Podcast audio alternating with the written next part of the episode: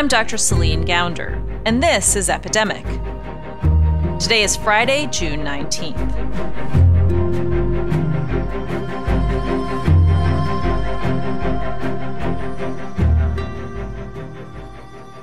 Back in 2005, Dr. Howard Markel was in his office at the University of Michigan, wrapping up his week before the 4th of July holiday. And uh, it was late in the afternoon, and I was getting ready for a long weekend when my uh, secretary said, uh, Dr. Markel, the, the Pentagon is on line seven, uh, which uh, made me uh, shake my head in a little bit of wonder because the Pentagon is never on line one, two, three, four, five, six, or seven. It was a physician calling from the Defense Threat Reduction Agency.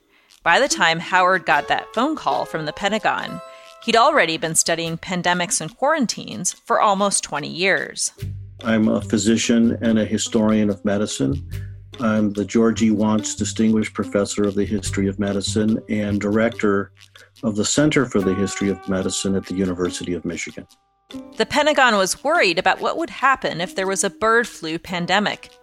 This was back when H5N1 influenza was going around the federal government uh, under George W. Bush was very interested in this issue and very concerned. And of course, influenza pandemics uh, happen with regularity, and uh, we were overdue for a really bad one. So they asked Howard to join a team of doctors and historians who were going to try to figure out if there were any lessons the military could take away from the last big pandemic back in 1918 they wanted us to look at something called escape communities. So these communities just shut their doors uh, very early on in September of 1918 and didn't open them for several months. And when they shut their doors completely, they had no cases of flu and no cases uh, of deaths from flu. And these are about seven communities. One was a school for the blind, one was Princeton University. My favorite was Gunnison, Colorado, a little mining town nestled in the Rockies. Uh, that could easily shut its doors from outsiders, and Yerba Buena Naval Base in San Francisco Bay. Howard had a team of 12 researchers working for him for a historian, that's like the Manhattan Project because when I when I write a book, it's it's me. I do my own research, and you know I don't have twelve people that I'm ordering around by cell phone, you know, at a command center. Howard and his researchers looked at those so-called escape communities and said, "Well, you know, this is really not all that practical. I mean, you could put everyone on ships somewhere, but that would be a pretty bad message to people who want to harm us. You know, that if everybody that protects us is on are on ships, you know, sequestered away, that might not be the best thing. But that's when it came up. At least I had the idea, and my colleague Captain Marty Cetron, who is the uh, director of uh, global migration and quarantine at the Centers for Disease Control, Marty Cetron, had the idea at the same time. That idea would become a household phrase during the coronavirus pandemic if there was a cartoon, there would be light bulbs above our head. In this episode of Epidemic, we're going to find out what that light bulb moment was and what Howard and Marty's research can tell us about what's around the corner when it comes to coronavirus this year. Howard and Marty first met working together on that Pentagon project about escape communities. While that concept didn't really pan out, they came across another idea to study from the 1918 pandemic. And we thought, well, the real action, the real thing to study are regular American cities. See, these cities, the, the, way the popular history is told, the way people read about it, is that, oh, the flu came and it killed everybody and then it went away. Well, no, it, it was much more complicated than that.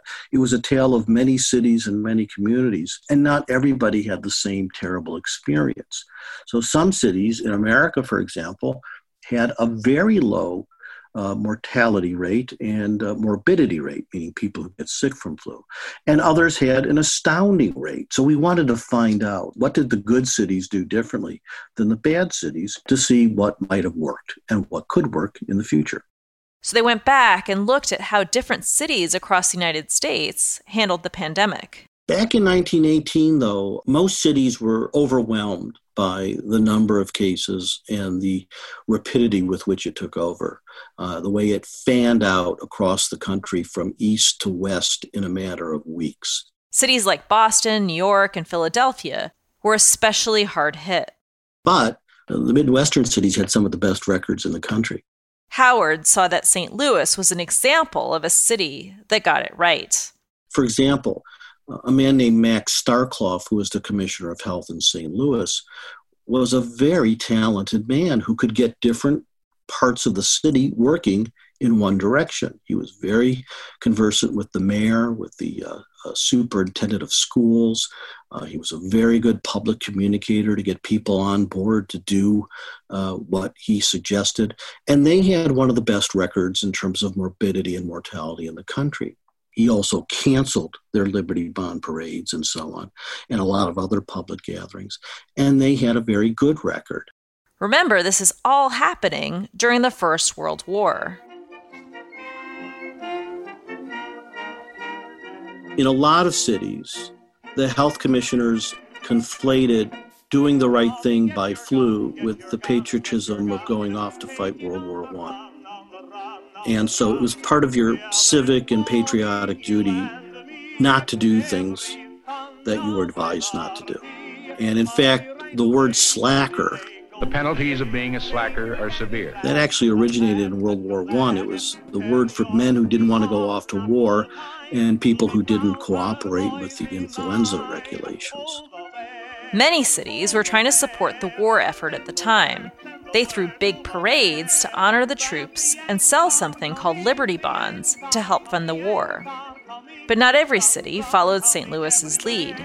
Well, Philadelphia was interesting because it almost did everything wrong. They had Liberty Bond parades, and a lot of people were gathering and coughing on one another. The mayor was fighting with the health commissioner, and they were both fighting with the governor, and they did things late and in a haphazard way they had a very bad record. So uh, leadership matters quite a bit. Comparing what happened in St. Louis, Philadelphia, and dozens of other cities, Howard and his team started to see what worked. It was quite clear early was the best. And that makes sense because if you look at an epi curve, there's sort of an inflection point where it starts going from an arithmetic mean of increase to exponential goes up, up, up, up, up in cases because there are so many people who are sick and infecting others. So if you can act before that inflection point early, that's good.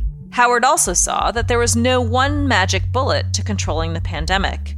Cities that had the lowest death rates implemented multiple methods. Layering, doing more than one, because none of these methods are perfect. They're all like layers of Swiss cheese and they have big holes in them. People escape from quarantines, people don't wear face masks, people go and have public gatherings or what have you. Uh, so there's holes. So if you can layer each piece of Swiss cheese over one another, you can cover those holes better. And then finally, you have to do them for a long period of time because, as I said, you're only hiding from the virus. You're not protecting yourself other than that. And when you come out of hiding, if the virus is still there, people will catch it. And uh, that's probably the hardest part of these measures. You know, they're, they're incredibly disruptive, as we found out, to the economy, to, to people's lives, to employment rates, to all sorts of things. Early action, layering multiple measures, and enforcing social distancing for long periods of time. That was the public health strategy that Howard and his team found worked best to slow the virus, but not stop it altogether. There's another term for this you've likely heard. Are you the one who coined the term flattening the curve? well, you know, there were a lot of us, and it, it, it wasn't a me effort, it was a we effort, but um, yeah, kind of. it's a funny story. Howard and Marty were working late one night, going over these epidemiological charts showing the curve of infection rates. Different charts showed where different cities implemented or relaxed their social distancing measures. You know, you've seen pictures of epidemic curves. You know, it's a large hump going up very, very quickly, very, very high, and then going down. So it was a lot of work, and we were in his office late at night eating very bad takeout food that had come in those awful styrofoam containers. And I had some type of noodle dish, and they had all flattened into one giant noodle. I said, Look, flatten the noodles just like the curve. And uh, that's my side of the story. I think other people might have a different version, but that's the version I've been telling. this story might be too good to fact check, but the concept of flattening the curve has taken over all of our lives lately. So the idea of flattening the curve uh, was the hypothesis that I worked on with Captain Marty Cetron. And we wanted to know would it be possible to flatten that curve, as it's now called, to stretch out the cases over time, to decrease the burden on our hospitals and infrastructure? Sounds familiar, right? This is what we've been hearing from government experts like Dr. Tony Fauci and Dr. Deborah Birx since February. But now almost every state has started to reopen in some form. And Howard saw what happened when cities started to do the same back in 1918 we found that 23 of the cities released their brakes too early because you know, the citizens got restless. They got tired of not going out. They got tired of their kids being home all the time. And they pressured their mayors or health commissioners or even their governors to release the brakes. I don't know if that sounds familiar to you or your listeners. And they suffered another spike in cases because the virus was still circulating. And sometimes that spike was worse than the first one. So that's also a very cautionary tale for what's going on today. Howard calls these cities that saw two peaks or two waves of the virus double hump cities because of the shape made by their epicurves. And what was so interesting about these cities that had double humped epicurves is that each city acted as its own control. When the measures went on, cases went down. When the measures went off, cases went up. And then when you put the measures on again, they went down. So it wasn't just a temporal association, it was probably a causal association, or as close as you can come when you're not doing a double blind uh, experiment in the laboratory. Howard isn't saying that infection rates were going down just because of changes in the seasons, or that the virus just got tired and went away. It was social distancing that was flattening the curve. So it was very clear that these measures worked they were temporally related, but they only bought you time. They did not cure things. So, if we look back at what happened in 1918 and 1919, what's next for us in this pandemic?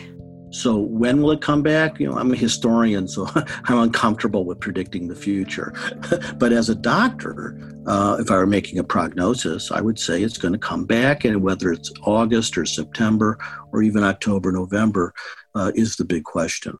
That's because it did come back in 1918. Yeah, the September to December wave of 1918 and the January to April wave of 1919 were technically the second and third waves. And just as they started to loosen social distancing back then, the same as we're doing now. Many states like Arizona, Texas, Florida, Georgia, and Oklahoma are seeing record high numbers of cases after loosening social distancing measures. There's you know almost 30,000 new cases yesterday and the day before. Now we are getting better testing, but still we're getting more cases. In some places, it's getting worse, not better. Uh, we also know in different parts of the world, like the developing world, it's raging.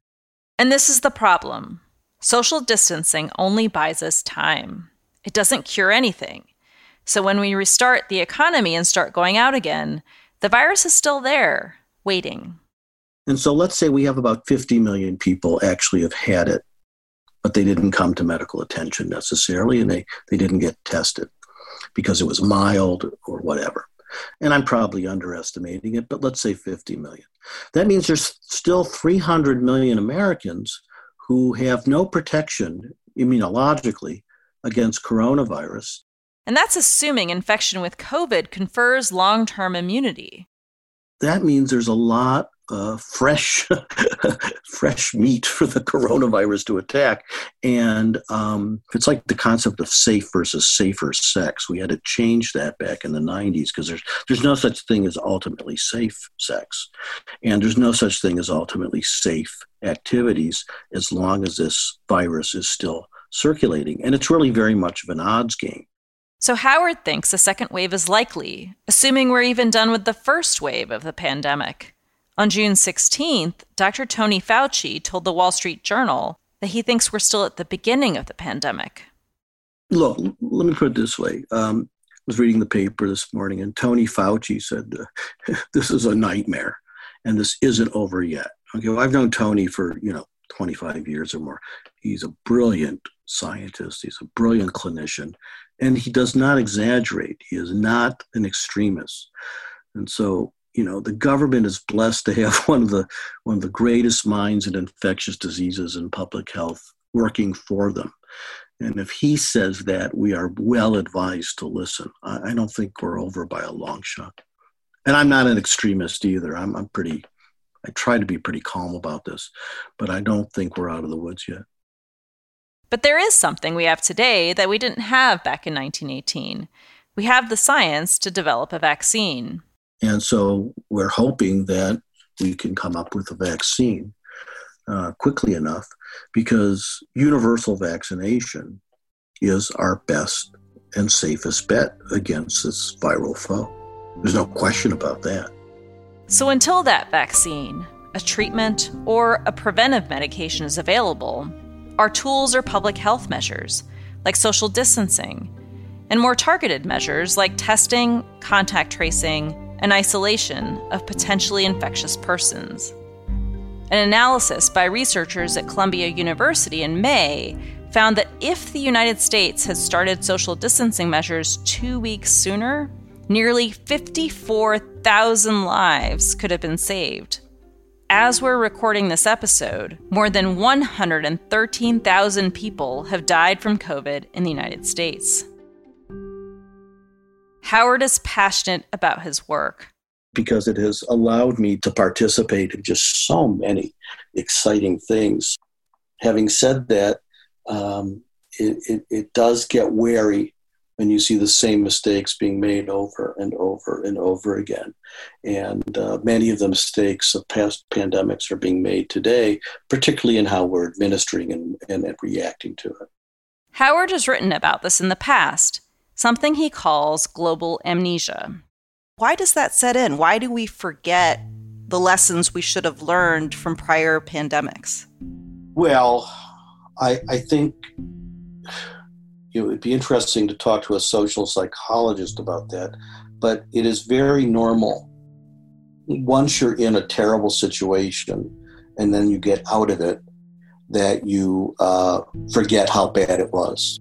When I was a sexually transmitted disease doctor and I would diagnose somebody uh, that, no, that was a close call, but you did not get AIDS this time, you did not get gonorrhea this time, I would always hear, oh, phew, doc, I'll never do that again. I'll never practice unsafe sex again. And the studies are quite clear that lasts about six weeks. And so uh, we tend to forget the lessons that we should have learned.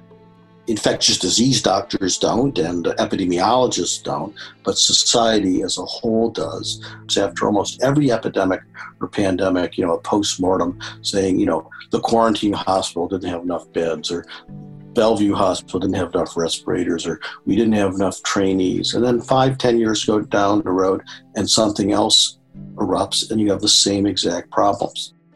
Between the protests across the nation in support of Black Lives, calls for police reform, Bolton's book release, and the election in the fall, Howard says it feels like that amnesia about the pandemic is already setting in. You know, we never really conquer infection at best, we wrestle them to a draw. And so we always have to be prepared for the next one.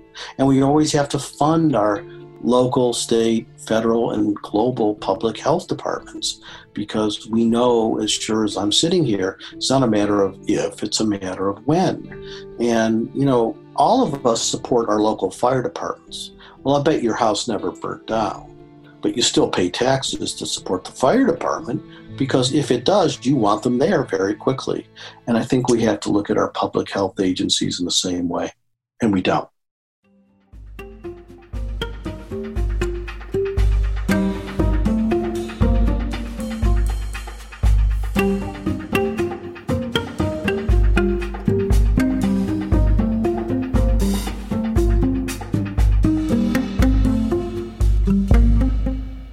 Today, we're going to take a listener question that has a lot to do with our conversation with Howard just now. This is Julian Brophy in Sydney, Australia.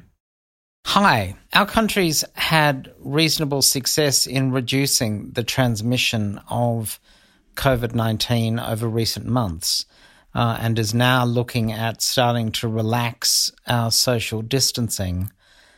My question is whether this is a sensible thing to be doing at the moment, uh, given we have such low rates of transmission, and is a possible option to keep up social distancing to further uh, eradicate the virus from Australia, or is that just not possible um, and that a second wave of the virus will be inevitable? Really keen to hear your thoughts and answers to that question. Thanks. Julian, this is such a good question. It's important to understand that imposing shelter in place orders for a couple months doesn't eradicate the virus. There are still enough people out and about that the virus is still circulating. That said, the situation in Australia is a bit different from what it is in the United States. You suppressed your first wave of the virus. COVID cases peaked in Australia in April. They've remained relatively low since. In the US, COVID cases dipped in late May and early June, but they're on the rise again. We're still in our first wave. Why was Australia able to suppress the first wave, but we haven't? The Australian national government empowered its health agencies to take charge. Australian Prime Minister Scott Morrison let scientists and doctors lead the strategy and communication, which meant it wasn't politicized the way it was here. Australia, like other countries in the region, was aggressive about testing and contact tracing early on. And Australia has paid leave and universal health care, which means people feel free to take time off work when they're sick, and they have some place to go to get care when they need it. As for the US, the rising numbers in the middle of the summer, when we're all outdoors more, well, that doesn't bode well for us. In the fall, when at least some kids go back to school and we spend more of our time indoors around other people, we will inevitably have a second wave, perhaps on top of the first.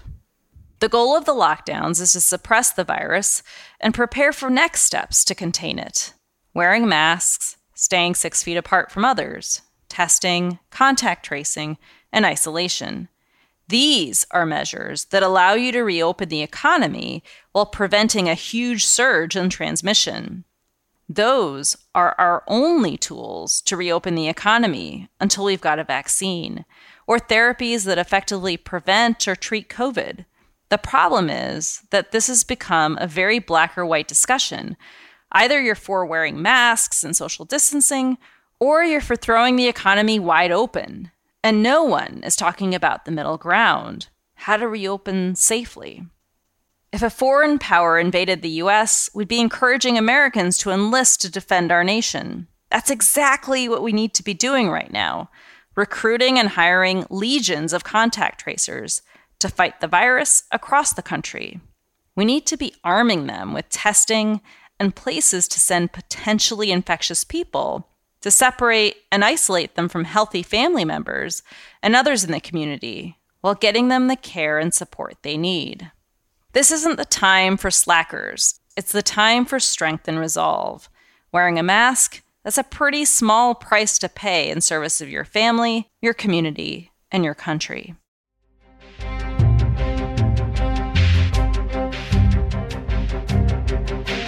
Epidemic is brought to you by Just Human Productions. We're funded in part by listeners like you. We're powered and distributed by Simplecast. Today's episode was produced by Zach Dyer and me. Music in this episode is by the Blue Dot Sessions and Tony Higgins. Our interns are Sonia Baradwa, Annabelle Chen, and Julie Levy. If you enjoy the show, please tell a friend about it today. And if you haven't already done so, leave us a review on Apple Podcasts. It helps more people find out about the show. You can learn more about this podcast, how to engage with us on social media, and how to support the podcast at epidemic.fm. That's epidemic.fm. Just Human Productions is a 501c3 nonprofit organization, so your donations to support our podcasts are tax deductible. Go to epidemic.fm to make a donation. We release Epidemic twice a week on Tuesdays and Fridays, but producing a podcast costs money. We've got to pay Zach. So please make a donation to help us keep this going. And check out our sister podcast, American Diagnosis. You can find it wherever you listen to podcasts or at americandiagnosis.fm. On American Diagnosis, we cover some of the biggest public health challenges affecting the nation today. In season one, we covered youth and mental health. In season two, the opioid overdose crisis. And in season three, gun violence in America. I'm Dr. Celine Gounder. Thanks for listening to Epidemic.